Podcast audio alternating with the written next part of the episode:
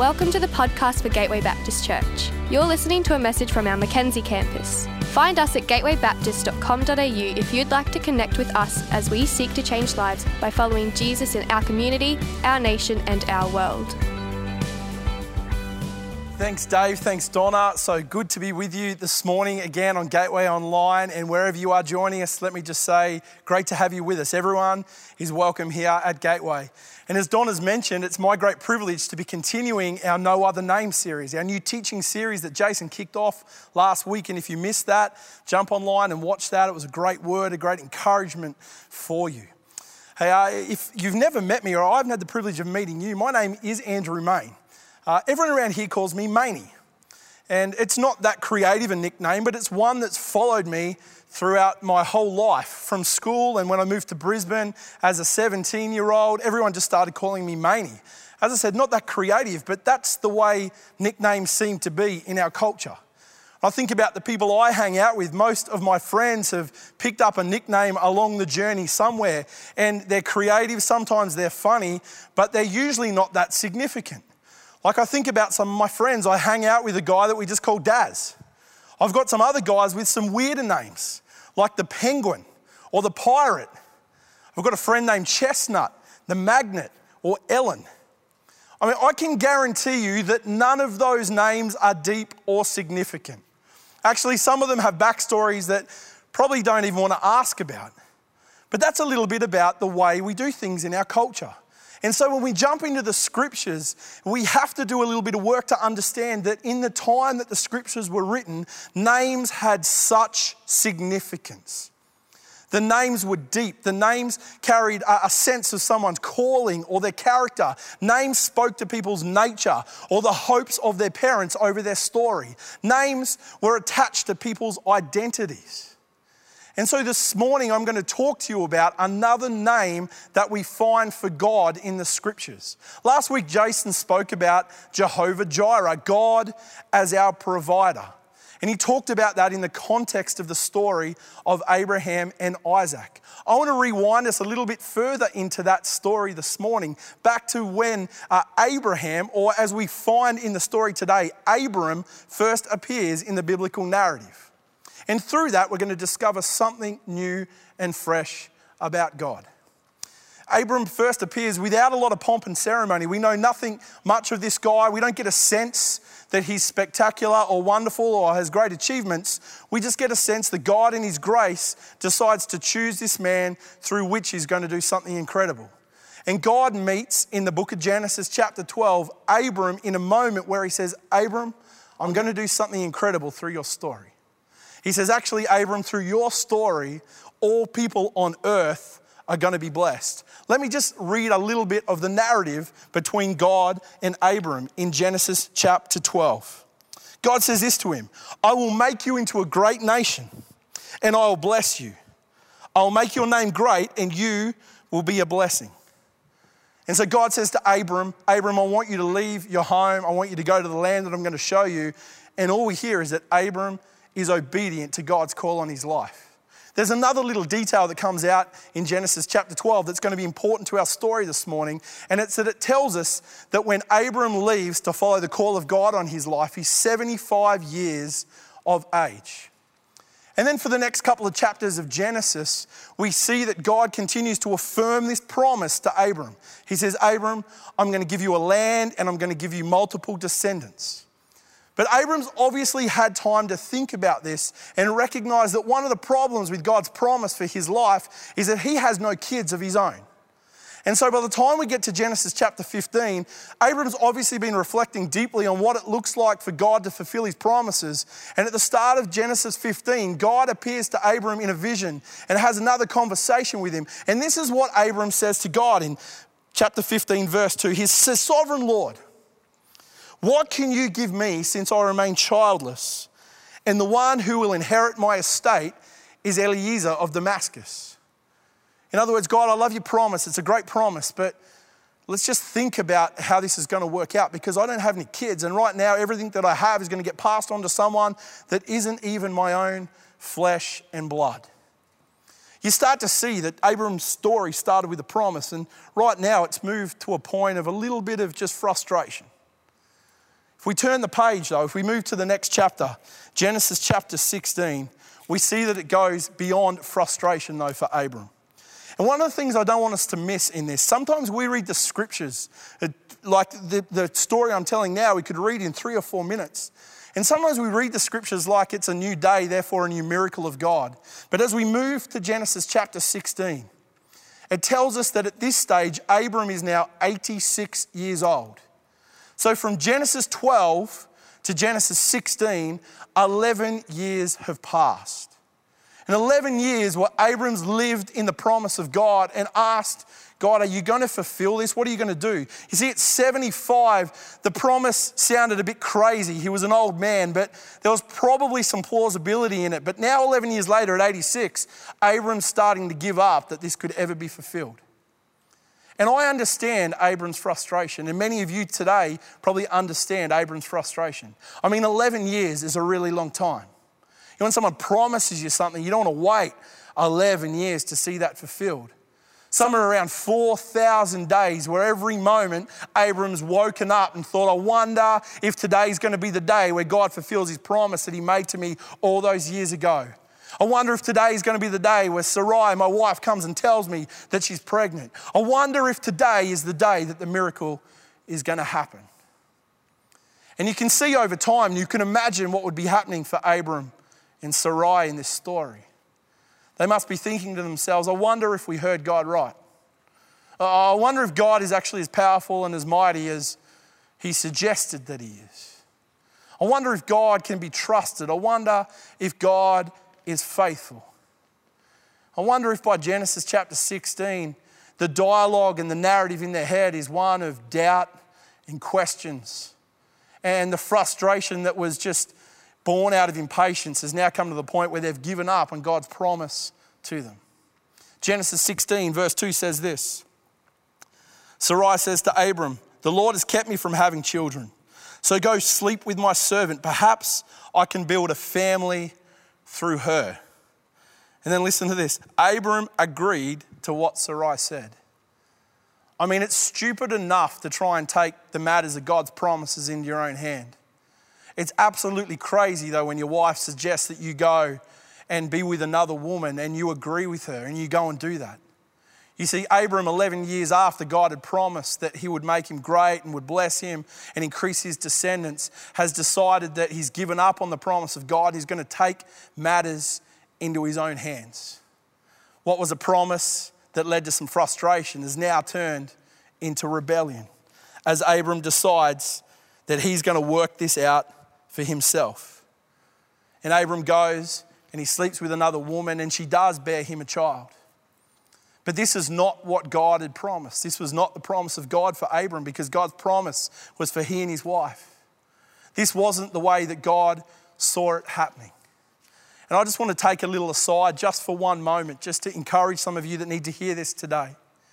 But I wonder if some of us have decided to take matters into our own hands because we've given up on the promises of God to us whether it's because of doubt or frustration or just questions as to whether we heard right, and we've decided to take the miracle away from God and try and manufacture or manipulate it for ourselves. Uh, don't give up on God. If He's promised, He'll be faithful to His promises. Don't shortchange yourself from seeing the miracle that God might want to do in your life. Genesis 16 concludes, and we hear of this child that Abram bore with his servant. And then we go to Genesis chapter 17, and again, a huge chunk of time transpires. It tells us at the start of Genesis uh, 17 that Abram is now 99 years old, 24 years after the promises of God to him that we read in Genesis chapter 12. I want to read verses 1 and 2 for us today, and I want us to really just sit on this verse for a moment because it's going to be really important as a framework for what I want to talk about today. But this is Genesis 17, verse 1 and 2. When Abram was 99 years old, the Lord appeared to him and said, I am God Almighty. Walk before me faithfully and be blameless. Then I will make my covenant between me and you and will greatly increase your numbers. I'm going to read the rest of the story, but let me tell you how it transpires. God meets with Abram, and Abram says, Hey, God, why don't you just You build this story through my son Ishmael that was born 13 years ago. And God says, No, no, that was never my promise, Abram. My promise was for you and your wife Sarai. And in this moment, we see the name change. Abram becomes Abraham and Sarai becomes Sarah. And God says, I'm still going to be faithful to the promise I made to you, Abraham. And Abraham starts laughing, the scriptures tell us, because it's so ludicrous now. As I said, when he was 17, he probably could have convinced himself that it might be plausible. But now at 99, he just knows that there is no way humanly possible that he and Sarah can bear a child, that God's promise can come to bear in their story. But God says, No, no, you watch what I do, Abraham.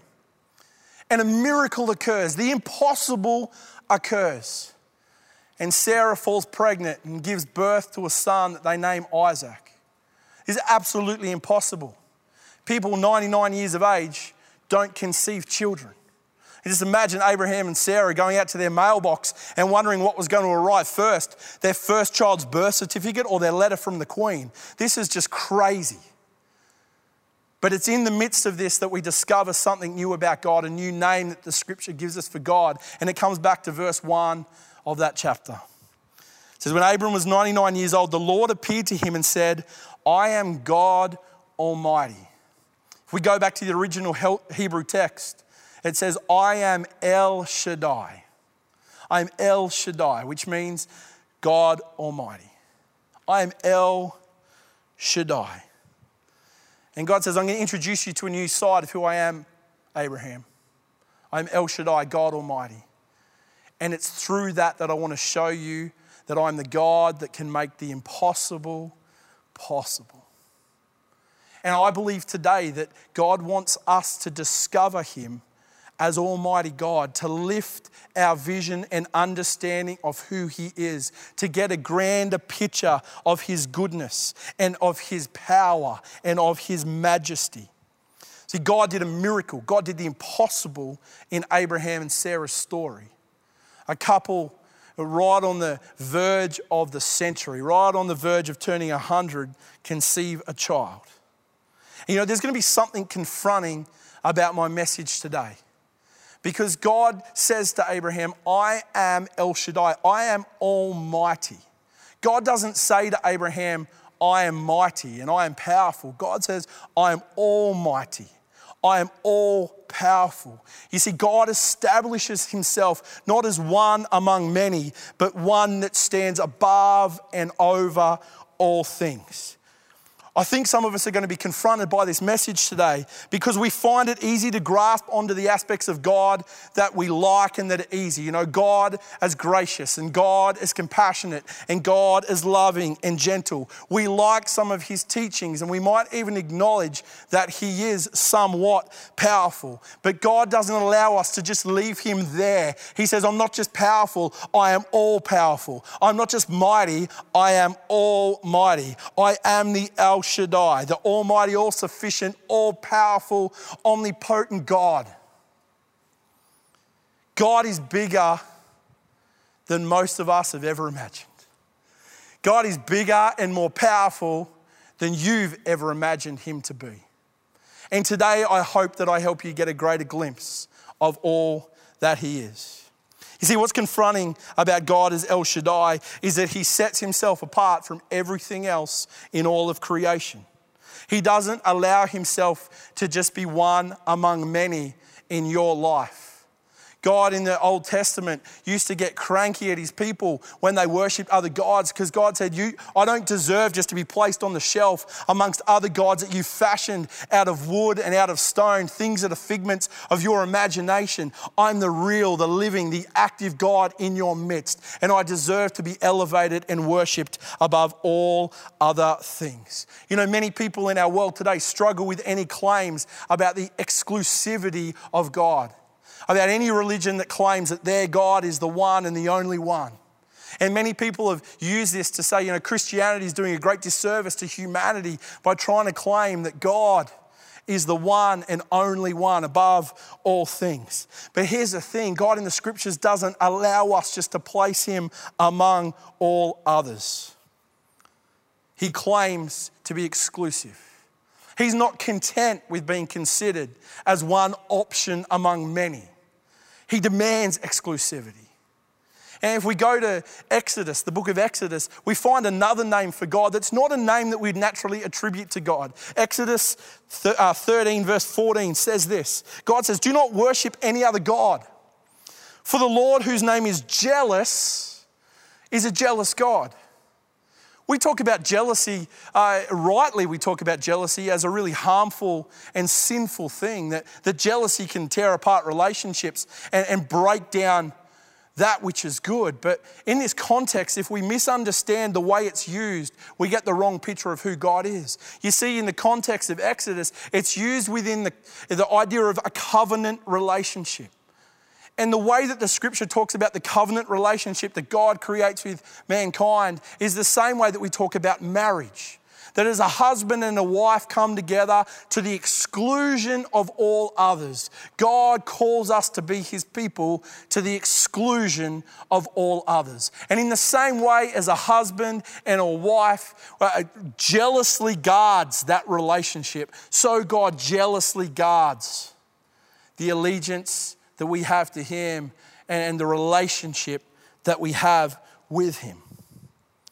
And so God desires that we place him above all things as the Almighty El Shaddai. Fast forward to the New Testament, Acts chapter 4, Peter and John have been dragged before the Sanhedrin because they've been telling people about Jesus and because they've been performing miracles in his name. And in this great speech, they say to the Sanhedrin in Acts 4, verse 12, salvation is found in, listen, no one else. Not Jesus gives you an option for salvation, or Jesus shows a way to find salvation. The salvation is found in no one else, for there is no other name under heaven given to mankind by which we must be saved. You know, I recognize for some of us watching today that this is a statement with huge implication. You know, so often we've reduced our vision of the Almighty, all powerful Creator God to something that we can contain and comprehend. But who wants to serve a God of limited power? God is much bigger than you've ever imagined Him to be. You know, so often we who are created in His image try to turn God into someone that's created in our image. We try to fit him into our own image. So God becomes someone who looks like us, who sounds like us, who thinks like us, who carries the same prejudice that we do, that likes the same people that we do and despises the people that we do. He votes the same way that we do. He enjoys the same hobbies that we have. You know, we've got to be careful that we don't try and contain the Almighty God, the El Shaddai, into something that fits in a box where he looks a little bit like us and sounds a little bit like us and thinks a little bit like us. God is much bigger than you've ever imagined.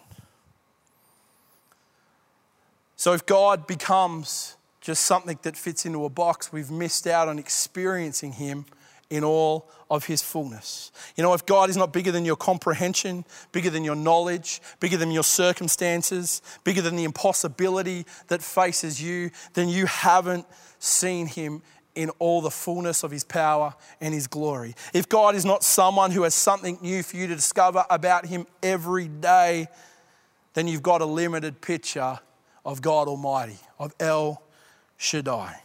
You know, Abraham over time started to question God's power and decided to take matters into his own hands. He didn't trust God's timing, he didn't trust God's faithfulness.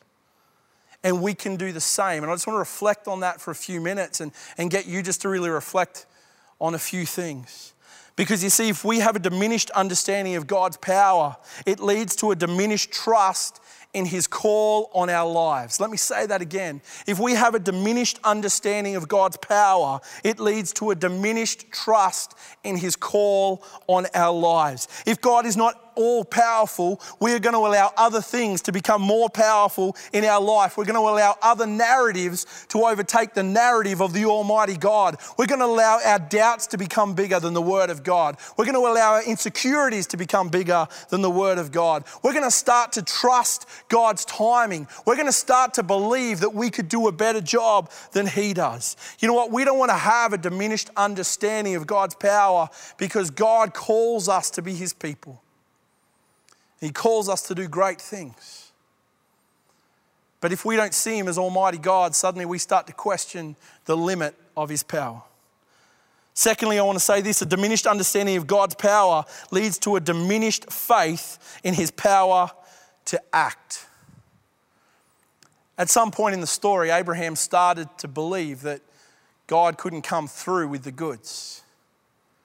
But God meets with Abraham and says, Let me tell you something new about me, Abraham. I am El Shaddai, I am God Almighty.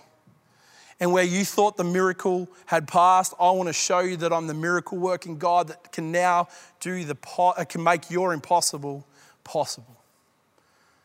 And so Abraham has a child and God's promises come true in his story.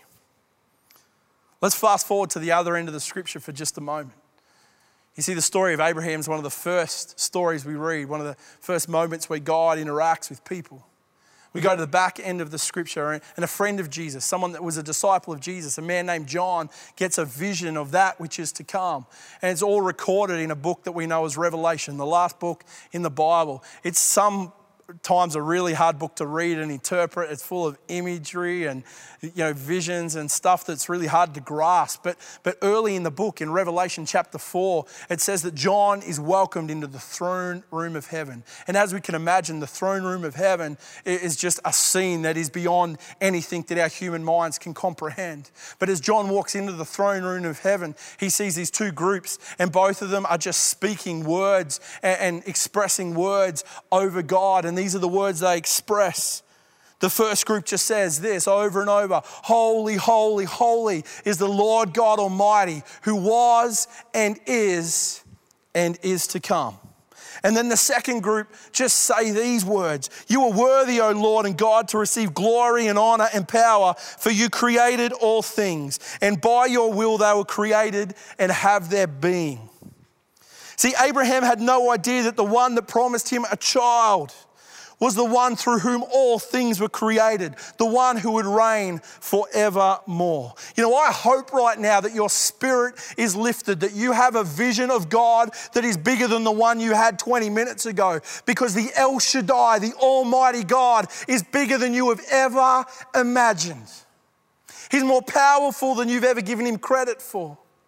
He's more loving and more gracious and more compassionate than maybe you've ever considered. But the most incredible thing about the El Shaddai, Almighty God, was that despite all his power, his glory, his majesty, he still chose to come and be clothed in human flesh and blood and made, make himself known to us, his creation, so that we might know his grace and his redemption. And I want to tell you as we finish today a story that comes through the life of Jesus because in Jesus we see the grace of God, the compassion of God, the gentleness of God. But we also see God Almighty breaking through. And this comes from Matthew chapter 8, and it says this Then Jesus got into the boat, and his disciples followed him. And suddenly a furious storm came up on the lake, so that the waves swept over the boat, but Jesus was sleeping. The disciples went and woke him, saying, Lord, save us, we're going to drown. And he replied, You of little faith, why are you so afraid? Then he got up and rebuked the winds and the waves, and it was completely calm. The men were amazed and asked, What kind of man is this? Even the winds and the waves obey him. You know, some of us love the words of Jesus. Some of us love the way that Jesus interacted with people. Some of us love the grace that he displayed to broken, hurting people. But Jesus wasn't just a good man. Jesus didn't just do nice things. Jesus wasn't just powerful. Jesus was Almighty God, El Shaddai, clothed in human flesh and blood. And the one whose words calm the storm and still the waves. The one who does something that logic cannot explain. See, we can explain away a whole bunch of other things, but when we read the story of Jesus standing on a boat and speaking to the weather, there is nothing logical we can say to make sense of that. There is no science or magic that can reproduce that. There is no way we can explain that away other than if it's true, Jesus, God Almighty, speaks, and even nature bows its knee to its creator. And so, as Jesus stands on the boat and commands even the forces of nature to be still, today I reckon he wants to whisper this to you. There's no fear that I can't conquer. There's no storm that I can't calm. And there's no enemy that I cannot defeat. Almighty God wants to speak those words over you today. No fear that I can't conquer, no storm I can't calm, no enemy I can't defeat. And an even greater miracle occurs just a short time after this story because Jesus goes to Jerusalem and he's arrested and he's beaten and he's whipped and he's hung on a Roman cross and his life is given for many, for you and for me. But the story doesn't end there because on the third day, he walked free from the clutches of death. There is no enemy that Jesus cannot defeat, not even the enemy of sin and death. He's crushed them under his feet. In Romans 6, verses 8 to 10 says this Now, if we died with Christ, we believe that we will also live with him. For we know that since Christ was raised from the dead, he cannot die again. Death no longer has mastery over him. The death he died, he died to sin once for all, but the life he lives, he lives to God. And whatever storm you're walking through right now, whatever fear is overwhelming you, I want to invite you to come to the feet of the Almighty God, whose very word can calm the wind and the waves, whose very word can calm and bring peace into the fear in your heart, who can help you stand and sustain the storms that come against you in this life. You know, as we finish today, I'd love to pray for a whole bunch of us. Firstly, I want to pray for anyone that has never chosen to put their trust in Almighty God, in the God whose very word can calm the winds and the waves. You know, God is jealous for you. He's so desperate that you would come to know him. He's so desperate just to lavish upon you his love and his grace. He's so desperate for you to discover just how good he is. I mean, look at the story of Abraham. At one point in the story of Abraham, Abraham said, I don't trust you anymore, God. I'm going to do things my own way. But God doesn't give up on Abraham. He steps back into Abraham's story and says, Yeah, Abraham, you went outside of what I wanted you to do. You gave up on me. You tried to take things into your own hands. But let me show you what grace looks like, Abraham. My promises to you are still going to be fulfilled. And maybe you just thought that God's given up on you. Well, this morning I'd love to introduce you to the God that loves you more than you could ever imagine. The God who is bigger than you've ever considered him to be. And so, if you'd like to join me this morning in that prayer, it's going to come up on the screen in just a moment. And we would love to help you begin your new life as a follower of Jesus. On your screen right now, there's going to be a little button that you can push that just says, I've prayed that prayer. And can I encourage you today to push that button if you pray this for the first time with me? It's really important. This is your starting point today. But being part of a community of people that encourage you, that help you discover more of who Jesus is, is going to be really important. And so, as we pray this, if this is your day, if this is your moment, if this is the day where you say, I'm going to surrender my life to the Lordship of Jesus, pray this prayer with me and then let us know so we can help you discover more every day of who Jesus is and the purposes that He has for your life. Hey, would you pray with me right now? Jesus Christ, I'm sorry for the things I've done in my life. Please forgive me. I turn from everything I know is wrong and I choose to follow you. Thanks that you died on the cross for me so that I could be forgiven. Thank you that you offer me forgiveness and promise me new life. Please come into my life so I can know your power and your grace forever. Amen. Amen. If you prayed that prayer with us today, I really encourage you just to connect with one of our team, one of our pastoral team that is online this morning, just by letting us know by clicking that button. We would love to do that journey with you. But as we conclude, we're about to sing one last song that just speaks to the reckless love of God. There's no mountain that He can't go up, there's nothing that He's going to get in the way of His love for you. There's nothing that's impossible for God. He makes all things possible. But today, I wonder if there's a whole bunch of us that, like Abraham, have had the promise of God over our life and we've just given up because God hasn't brought it to fruition in the timing that we expected. Well, I want to pray for you that you would discover again Almighty God, the El Shaddai, the miracle working, promise keeping God who makes the impossible things in life possible.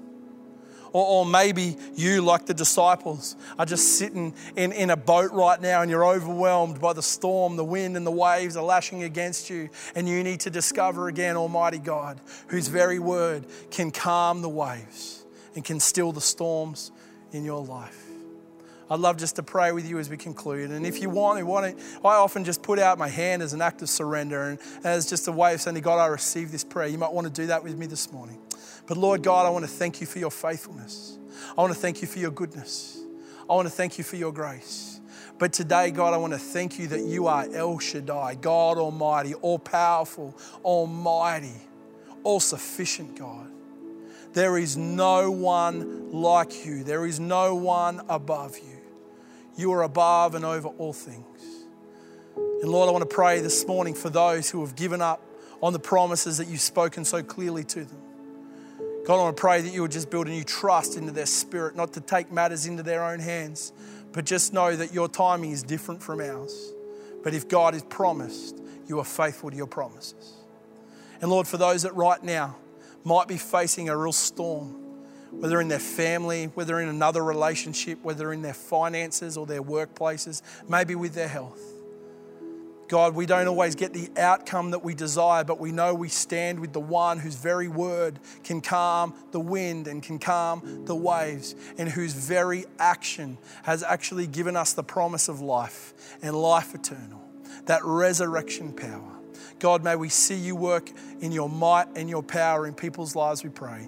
In Jesus' name, amen. Hey, I want to say, great to be with you this morning, church. Bless you. Take those words and be strong in the goodness of God this week. Be strong in His might and His power. Why don't we conclude by singing a song that just speaks to the truth that I've spoken of this morning?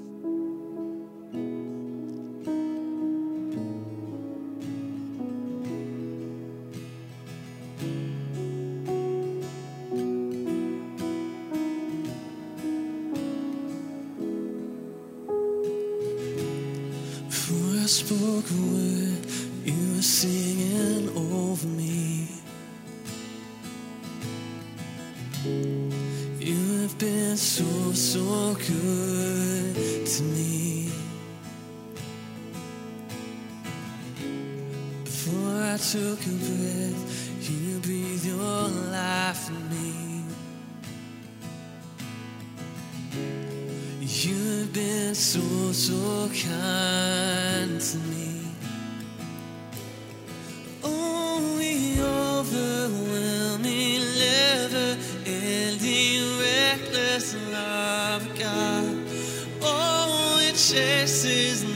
Down, fights till I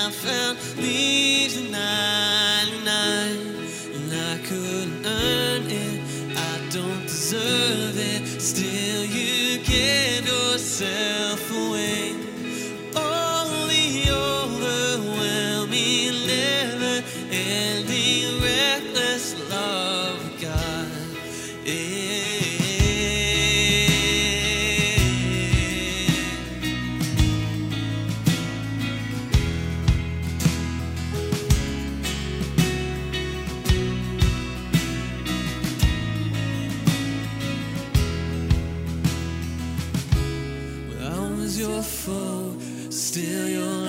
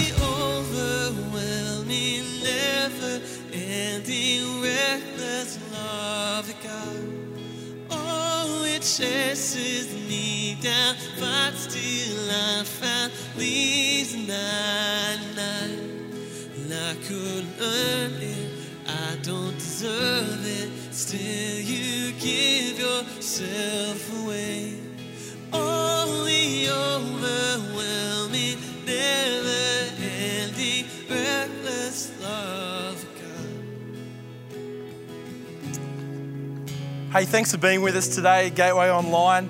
If you'd like to, you can come back at six o'clock tonight for a different service. We're into a new series there called Disruption, and our young adults pastor here at Mackenzie, Lauren Lucas, is going to be bringing a great message. And then next Sunday, it's Mother's Day, and we cannot wait to put on a special service that's going to be a blessing for all our mums. So make sure you're back online with us next week. Hey, church, be blessed. We're so glad to see you with us today, and we hope that this week is a week where you know the goodness of God, the grace of God, and the almighty power of God. Bless you. We hope you've been blessed by this message. If you've made a decision to follow Christ, we would love to encourage you on your journey. Help us help you by going to gatewaybaptist.com.au and clicking on Get Connected.